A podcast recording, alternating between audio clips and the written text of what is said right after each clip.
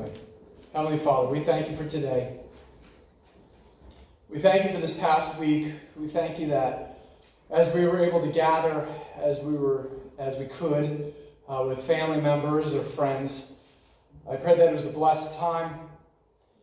I pray that we are still in that mindset of thankfulness, of not thinking about things the way the world thinks of them, you know, the very next day being Black Friday and everybody thinking about what they can get uh, immediately after the day that we focus being thankful on. Lord, I pray that our mind would still be focused on being thankful, uh, that we would remember all the little things that we often take for granted and praise you for them and thank you for them. Because you don't have to give them to us, but you are good and perfect, and you are our good Heavenly Father, and you make sure we have what we need. Lord, as we open up your word and we take a look at what parable you have for us today, I pray that you would open our ears and open our hearts, that we wouldn't set up any walls in between us and you. You tear all those down, that it may just be us and you and hear what you have for us today. And I pray all these things in Jesus' name. Amen. There's some pretty huge blunders in history where someone had come up with a plan, but in time, whether short or long, that plan did not turn out the way that person intended. And in the following true historical events, one small detail that was overlooked resulted in massively unintended consequences. For instance, in 1453, the Ottoman Empire was seeking to lay siege to and conquer the Byzantine Empire's capital city of Constantinople. The walls of Constantinople were generally regarded by everyone in that world as impregnable. But there was one seemingly small but fatal mistake made one night. One night, as the Ottoman Turkish army lay outside the city, one poor soul accidentally left one of the city gates open. He just forgot. Someone noticed in the Ottoman camp, and 50 Ottoman soldiers snuck in, raised their flag over that part of the wall, and caused such confusion and deflated morale that the Ottomans eventually fully overtook the city from that point forward. It was renamed Istanbul, one of the most populous cities in Turkey to this day. In 1990, the band We Are Giants produced an updated version of the 1953 original by the four lads named Instant, Istanbul, or not, Constant, not Constantinople. Maybe you've heard that song before. And it gives a warning. This whole story gives a warning to all of you who accidentally leave your front gate open. Not really. It's not, it's not ever going to be that bad of a, of a consequence. And in 1914, making a wrong turn literally caused a world war. We all know from our high school history classes the name, the Archduke Ferdinand, right? We've all heard that name before, whose assassination is what launched most of the developed world into World War I. But not many of us perhaps know how it happened. On June 14, 1914, the Archduke's automobile driver was driving him to where he needed to go. However, the driver made a wrong turn and started going down a street where the eventual assassin named Gavrilo Princip was enjoying a sandwich. He was just sitting there enjoying a sandwich. When the driver realized his mistake, he braked hard, causing the car to stall out and giving Princip ample time and opportunity to murder the Archduke, causing the spark that ignited World War I. To make a joke about men not asking for directions, but it seems like there'd be in poor taste with that. In these real life examples, certain people had a plan. And that plan did not work out at all the way that they intended. In both of these cases, the results were completely disastrous. In our parable today, a certain man makes a plan. And that plan most certainly does not work out the way that he wanted it to. We'll see how the plans we make in our lives today could prove to be just as disastrous, and what crucial truth must be the way that we view our lives. In the case of the parable last week, the best understanding of this parable, just like uh, last week, is directly tied to what comes immediately before and immediately after it. Again, similar to last week, this parable is nestled in the middle of Jesus' greater point surrounding it. If you turn to Luke 12, starting in verse 13, so if you brought your Bible with you, please turn there. Luke chapter 12, we're going to start in verse 13. If you didn't, that's okay. There should be one located in the pew in front of you. Uh, please also turn to Luke 12 or look it up on your favorite Bible app on your smartphone. Uh, what I'm going to do is I'm going to summarize what's in there first before we get to the parable. What precipitates this whole story is that one day, as a crowd is surrounding Jesus, a man in the crowd shouts out to Jesus, Tell my older brother to give me some of the money that he got from the family inheritance. Make him do it, Jesus. And here's the thing as noted by one biblical scholar, the eldest brother had every right to the customary double portion of their father's inheritance, what was known as his birthright, as the firstborn. What this younger brother was demanding Jesus help him out with truly revealed this man's heart. That's what sparks this parable that Jesus then gets into. This guy had no legal right to his eldest brother's inheritance share, and no judge would grant it to him. But instead of dealing with that in his own heart, he let his greed dictate how his life was going to go. Even so far as to wage a legal war with his own brother and try to drag Israel's Messiah into his personal, messy, and already foregone legal battle. So Jesus, seeing the obvious state of this guy's heart, uses this as an opportunity to teach that man and the entire surrounding crowd a very important truth. He says this next Beware, guard against every kind of greed. And in our lives, that means even the kinds of greed that are socially acceptable, or maybe the ones that we don't even really think about, those small kinds of greed. Life is not measured by how much you own. He's going to go on to talk about what our life is measured by. But up front, he's already talking about it's not by how much you own.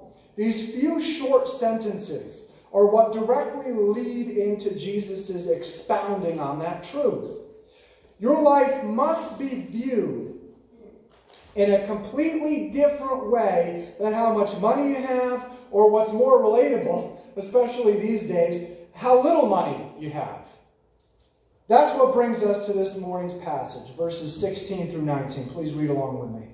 And he told them a parable, saying, The land of a rich man was very productive. And he began reasoning to himself, saying, What shall I do, since I have no place to store all these crops? Then he said, This is what I will do. I will tear down my barns and build larger ones, and there I will store all my grain and my goods. And I will say to my soul, Soul, you have, you have many goods laid up for many years to come. Take your ease, eat, drink, and be merry. How dangerous are those words, right? All right. We have a rich man who, according to one biblical scholar, is one of the top 1% of the Jewish population living in Palestine in Jesus' day. He would be one of those guys being protested against, what the 1%. He was truly what one could describe as one of the rich and famous today, one who was ridiculously wealthy. This man wouldn't normally work his own fields. He would hire other men to do that back-breaking field work for him. So these verses are not rebuking the man for how he acquired all of this extra wealth. Jesus is not rebuking the man in this parable for being lazy or not working for his extra wealth. That's a lesson that's come by falsely, that, that, that you may have heard before or come to your own conclusion uh, over by a cursory reading of this. But what that does is that rips this story out of its immediate context. That's not what Jesus is getting at here. This man, already wealthy, is now astronomically and unlimitedly wealthy. But Jesus isn't even rebuking the concept of having a bunch of wealth on this earth. He's not even getting at that. So, what is the rebuke and what is the point Jesus is getting at here? It's the same heart and mindset that the guy who just yelled out from, him, from the crowd had. It's this man's heart and mindset that Jesus is rebuking. And we get that point in what we read next in verses 20 through 21. But God said to him, You fool, this very night your soul is required of you. And now, who will own what you have prepared? So is the man who stores up treasure for himself and is not rich toward God. Verse 20 is another telling of the old adage you can't take what you own on this earth with you when you die. It's a retelling of that. Even though that man has astronomical wealth in this earthly life, when it comes to his soul, he has absolutely nothing worthy of God's eternal inheritance. We see why in verse 21. There was nothing wrong with that man having a prosperous harvest. There's nothing wrong with him having an abundance of crops. But it was what he did with that abundance of crops that was the glaring problem. He says, what am I going to do with all these crops? That's the, that was the turning point in his life. That was the turning point in his line of thinking, in his, in his mind. What am I to do with all these crops? He had two choices there hoard them all for himself by tearing down what barns he already had, good and perfect barns he already had, tearing those down and building brand new, spanking new ones, or taking the surplus that he had and giving it to those who needed it. Those were his two choices. Instead of taking from the abundance he had and feeding the poor that surrounded him, he chose to ignore their hunger and cries just so he could not have any worries about the near future.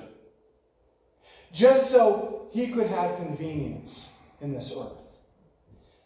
That was the huge problem that Jesus was addressing. It wasn't the fact that this rich man had an abundance of wealth, it was how he viewed it and what he did with it that was incredibly dangerous.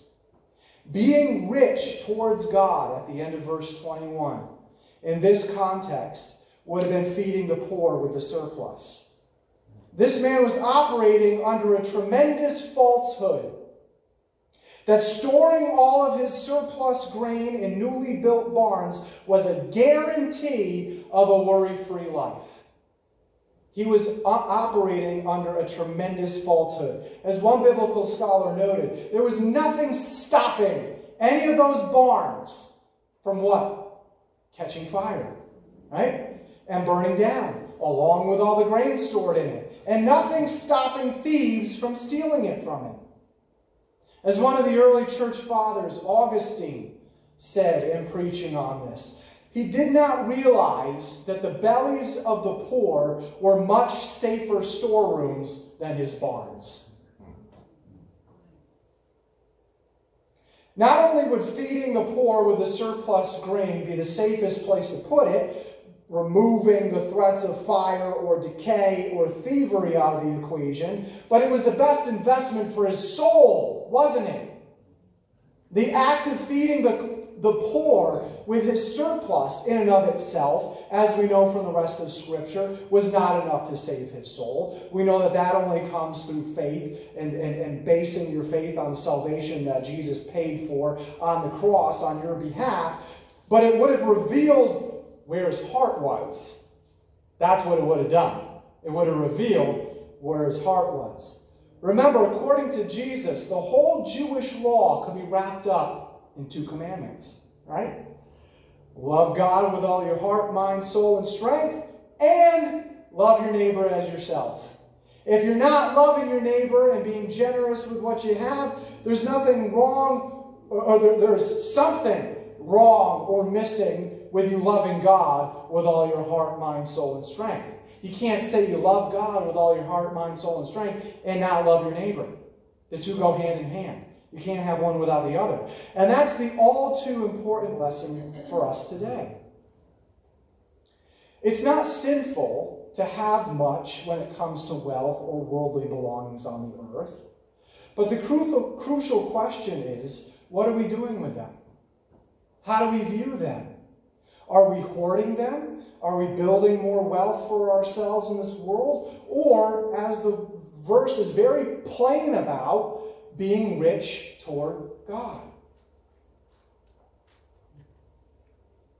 This is straight out of the Word of God, so don't stone the messenger here, okay? Here's the underlying truth, whether or not we like it, and no matter how much we try to ignore it. Everything that we have on this earth, whether it be much or little, has been given to us by God to be good stewards of it. It's not ours. That's the underlying truth. What you own is not really your own. God told the Israelites, I own the cattle on a thousand hills.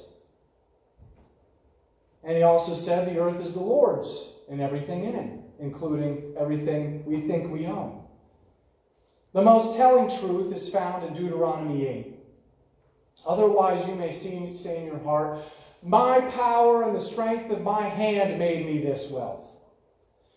But you are to remember the Lord your God, for it is He who has given you power to make wealth in order to confirm His covenant.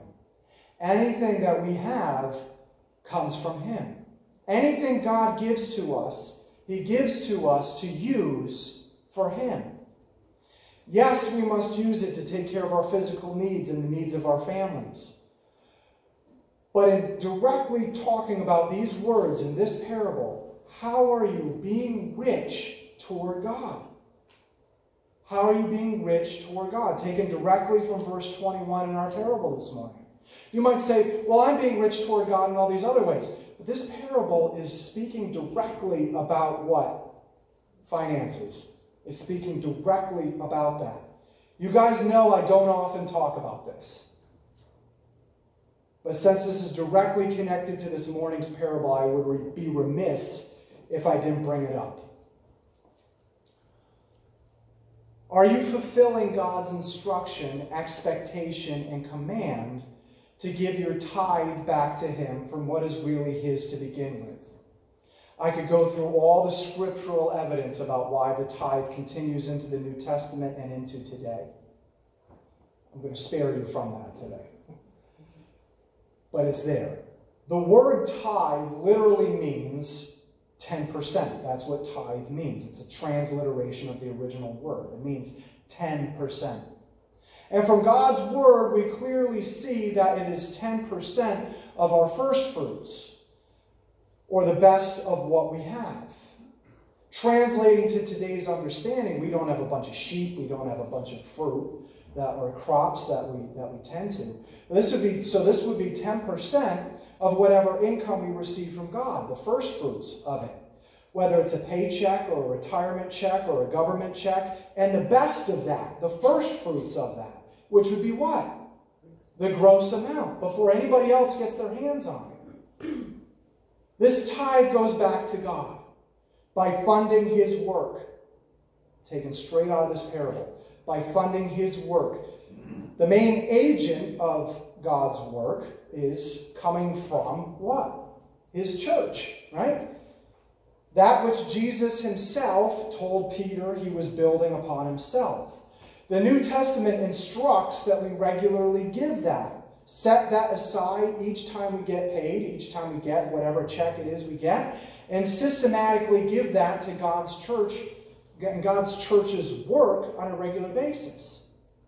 If not, what ends up usually happening?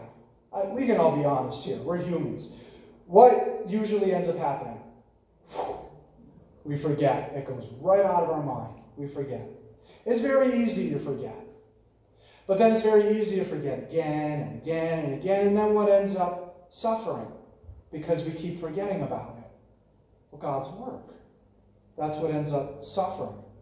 Forgetting, again, I think I can be honest with you guys. Forgetting is not an excuse. Because if we're really honest with ourselves, when we remember and then conveniently forget again, it's because we really just don't want to give that back to God. That's really what it comes down to. Let's just be honest with ourselves. Let's not, let's not come up with cover stories here. And in connection with our parable this morning as well, above and beyond that regular tithe, what are we also supposed to do with what God has blessed us with? Above and beyond that, we're supposed to give to the poor and give to the needy and fund other work outside the church, usually in connection with helping out the poor and needy.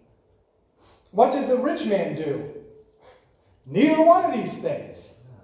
There's no indication he gave anything to the temple and we know outright he refused to give anything to the poor. So if we have earthly wealth that we only have, again, because God is the one who gave it to us, in order to steward for him wisely, what are we doing with it? What are we doing with it? Just like with the rich fool, what is what we're doing with it really revealing about our hearts?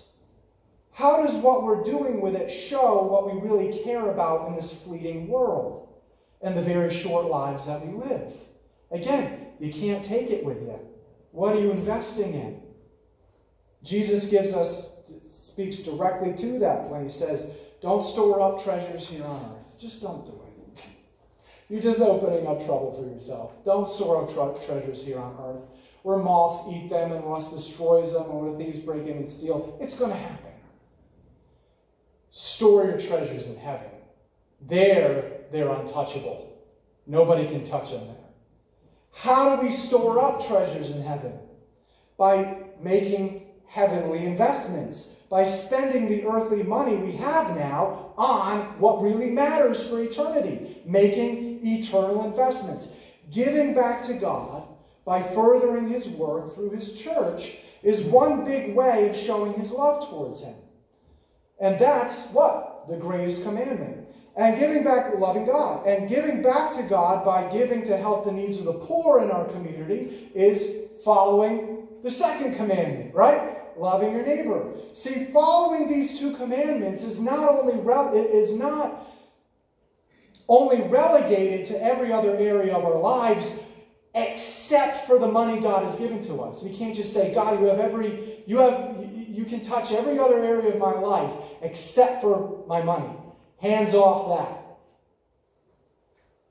It also extends to that area as well. When, when, when Paul tells the Corinthians, your body is not your own anymore. You've been bought with an impossibly high price. Therefore, glorify God with your body. That extends to every area of our bodies. That extends to every area of our minds and our hearts, including how we see what God has given to us. Remember, as Jesus warns at the end of this parable, you can't take anything with you when you die. All you can have in heaven is what you're building up for yourself now. That which is an eternal investment. Any investments in this world eventually fade away. Some of us know that all too well with the stock market and sometimes they ultimately fade away, and, and, and, and, ultimately, always, they fade away when we die. The only investment that will last for eternity is how we use the money God gives us now to honor Him and to further His work in this earth. Again, I don't talk about this much, so please don't shut me out. Keep, keep staying with me. Now, there are many sitting here or watching later online that will say, well, let me tell you what. Having too much money is not my problem. In fact, it's quite the opposite. Here's the thing the truths in God's Word that we just went over still apply. They don't differentiate between people. It doesn't matter how much money or how little money we have. Whose is it still?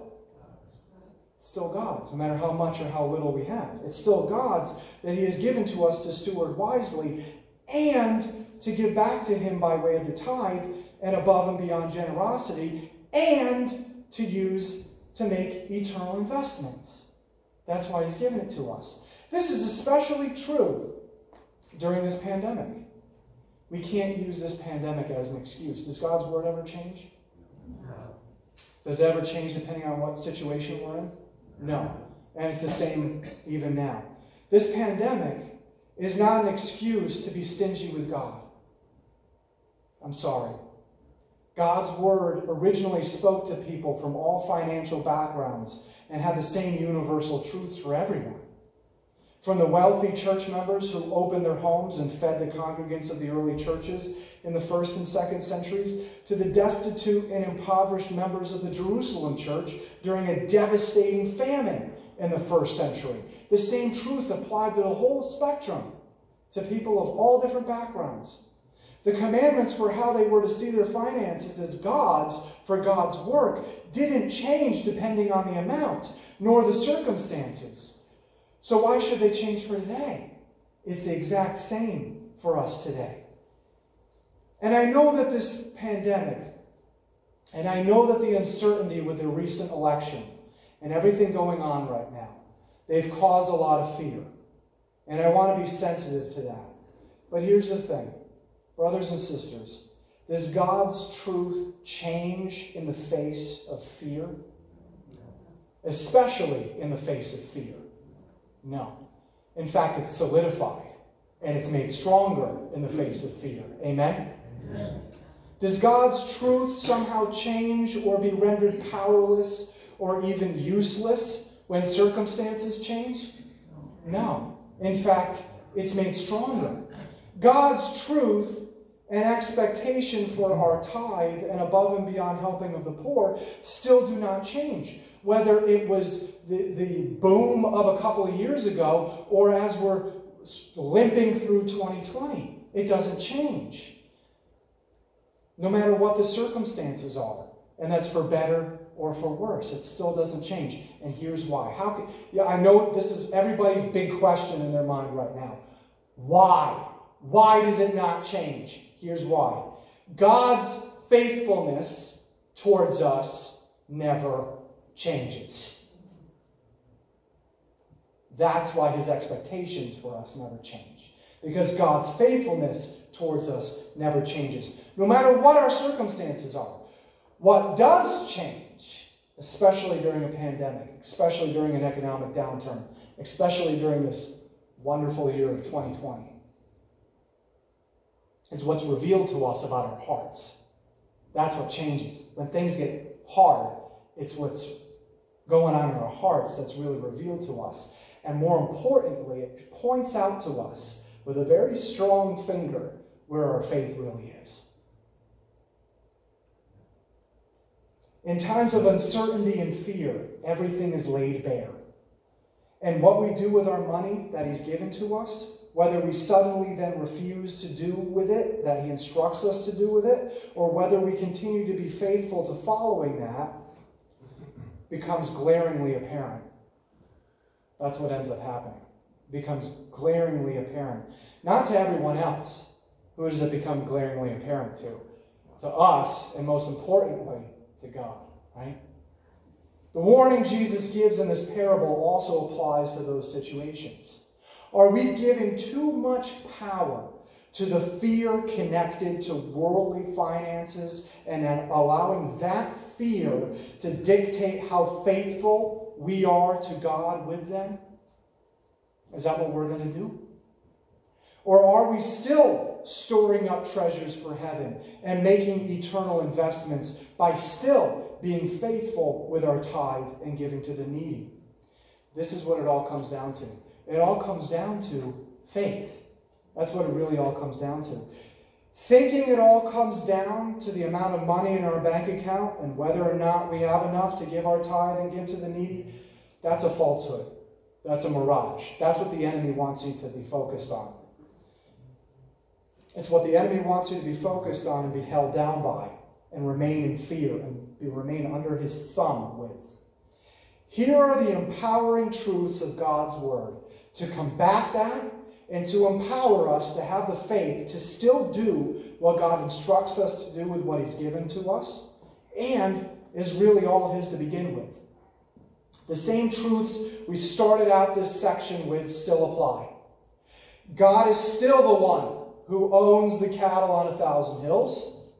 He's still the one who owns everything in this world. So anything you have is still all His. And He still has the right to call the shots on what you do with it. Secondly, Jesus gives us these undeniable promises. In fact, these promises immediately follow Jesus' parable in Luke 12, illustrating a book-ending point. You can glance through those, following the parable.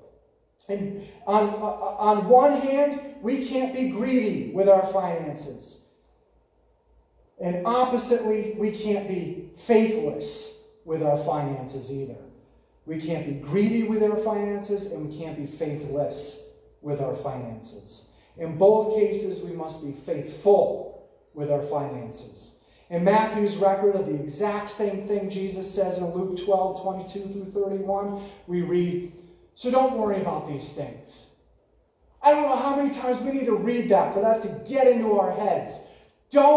Worry about these things. What will we eat? What will we drink? What will we wear? The, who's the one? Who are the people who these worry about these things all the time? These things dominate the thoughts of unbelievers. You've been given a gift.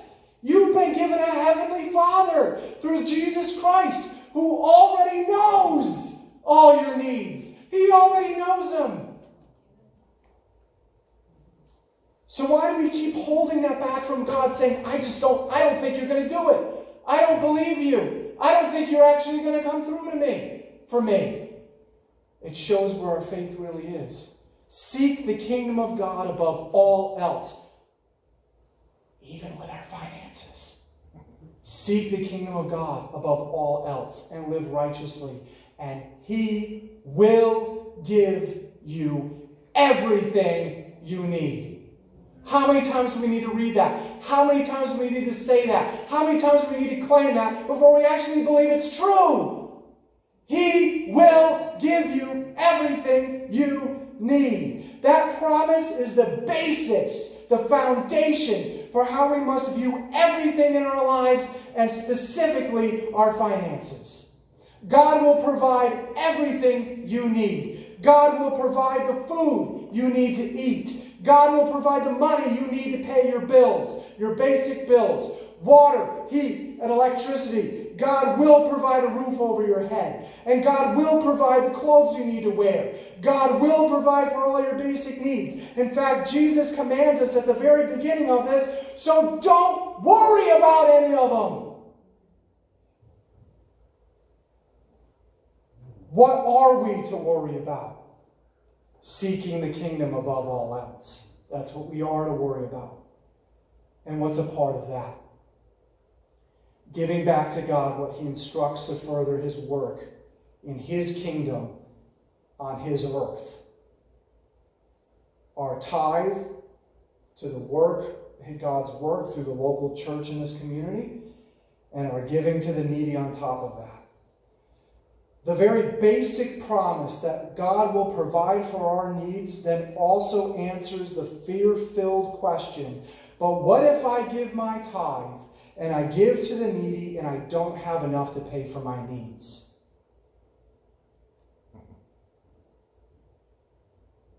There it is. There's the answer right there. You can already see that even asking that question is a faithless question, isn't it?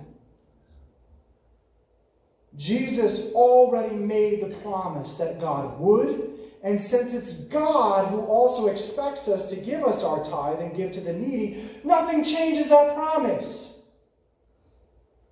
In fact, Paul comes right out and confirms this explicitly when he commends the Philippian church for giving above and beyond their tithe to his missionary ministry. And he says, And this same God who takes care of me will supply all your needs from his glorious riches, which have been given to us in Christ Jesus. And Jesus himself praises the poor widow who gave her tithe to the temple, and it was literally all she had. So, again, asking the question will God give me enough to give him his tithe and give to the needy and provide for our needs? Asking that question reveals where our heart is and what kind of faith we really have in God. You might say, Sure, Pastor. That's easy for you to say. That's easy for you to stand up front and say these things because you're being provided for. You can have the faith to know that God will provide for you pretty easily. I don't have that certainty. Let me tell you a story. Five years ago, that wasn't the case at all. At all. Cheery and I, along with our one and a half year old, and pregnant with our second child, had to leave our impoverished first church I was pastoring to give it a fighting chance to stay open. You might say, big whoop. But along with that, we also had to leave the parsonage that the church owned. You resign, guess where you can't live anymore? Parsonage. We had to leave the parsonage that was our home for the first five years of our marriage. Five years ago, we had no home, we had no income, we had no pastoral position on the horizon, we had a one and a half year old, and we had another one on the way. That was scary.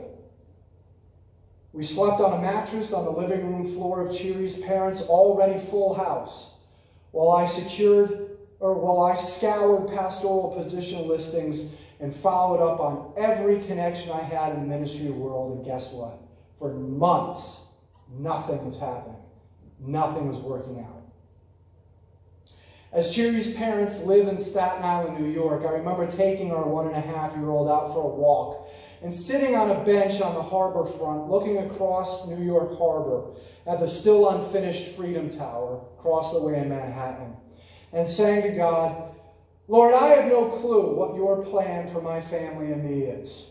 Doesn't look like there's anything happening right now. I have no clue what your plan for me is. And I have no prospects even to put any hope in. All I can do is trust you. That's literally all I can do. All I can do is trust you that if anything's going to happen, it's going to happen through you. A couple weeks after that, a kind gentleman named Glenn Exa, who's not able to be with us today, called me from a church named Fellowship Church in Phillipsburg, New Jersey. God kept opening doors, and here we are. Coming up on five years. Funny how things work that way. January 1st, it'll be five years. I can tell you that when God promises to provide for our basic needs, no matter what, even when everything looks impossible, He will always make good on those promises. Always. So, what are we fearful of? What are we scared of? And I'm 100% sure that every person here, sitting here or watching online later, has a story where God provided for you in an impossible situation. So, why would any of us, why would any of us have any reason to doubt God that He's going to keep doing it? Where is your heart? Jesus said, Wherever your treasure is, that's where your heart also is. There, the desires of your heart will also be. So, where's your heart?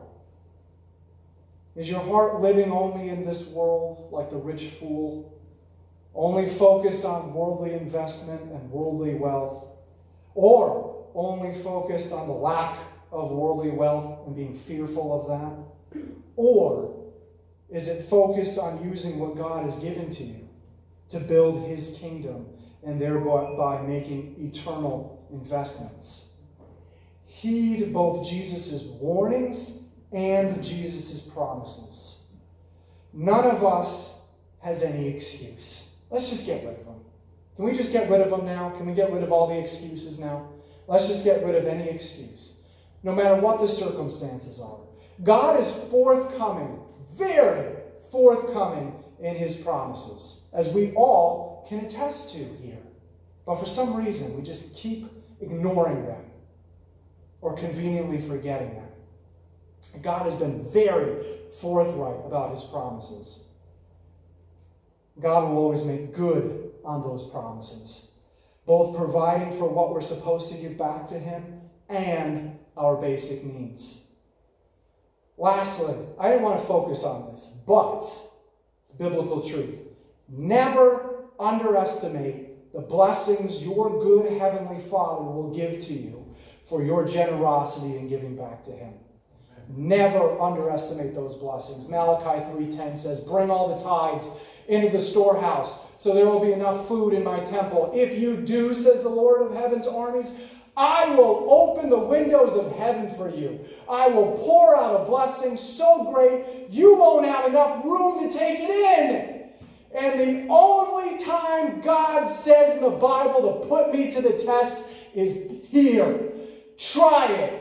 Put me to the test, he says. The only place in God's Word where God says, Test me. And Paul tells the Corinthians and thanking them for their financial generosity.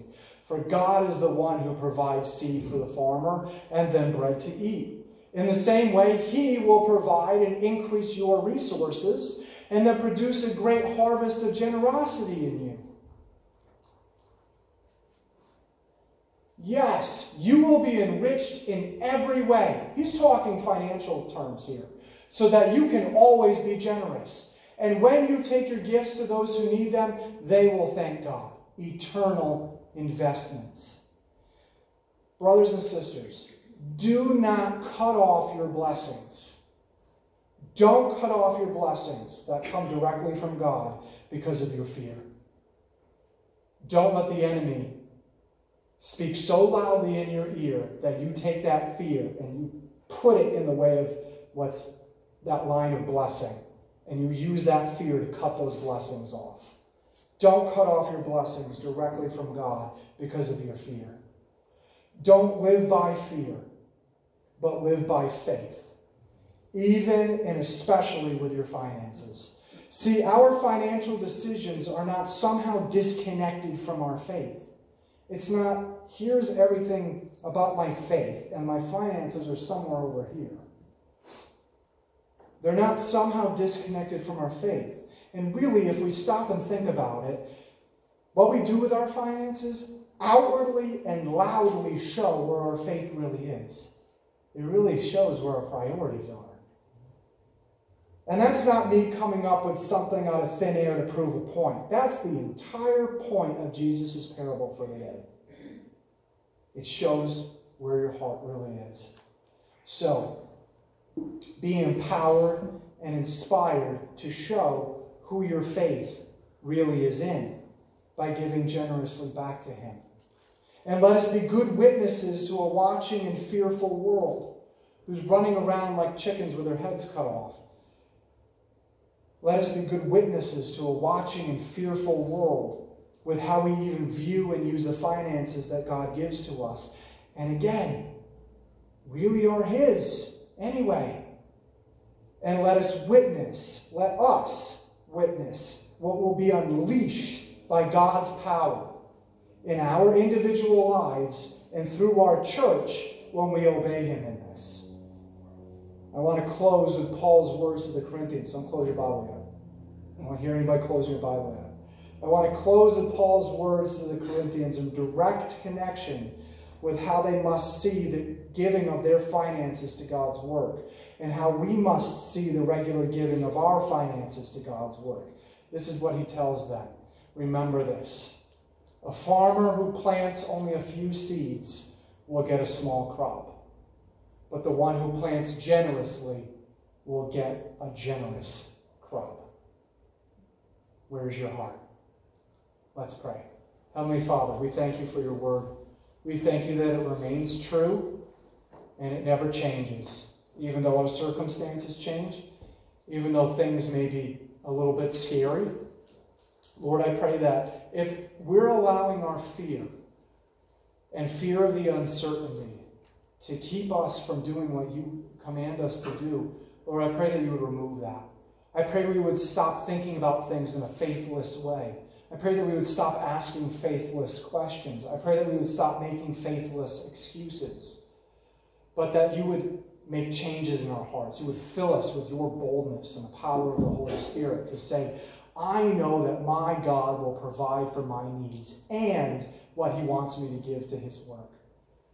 Lord, I pray that we would be witnesses of faithfulness, of boldness, of courage, of knowing who we're really putting our faith in, and that you will always take care of us. You will always provide for our needs. And I pray all these things in Jesus' name. Amen.